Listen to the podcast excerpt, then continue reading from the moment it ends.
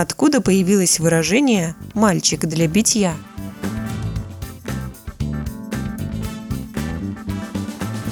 Это выражение возникло в Англии.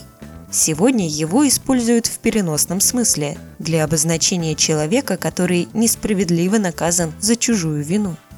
Но было время, когда детей действительно наказывали за чужие проступки – при английском дворе в 15 и 16 веках существовала целая должность.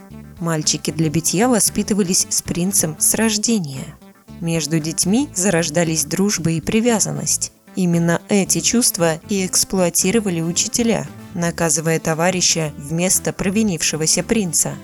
Жизнь мальчиков для битья была нелегка, но в будущем часто сулила перспективы, Например, король Англии Чарльз I сделал своего мальчика для битья Уильяма Мюррея первым графом Мэнсфилдом.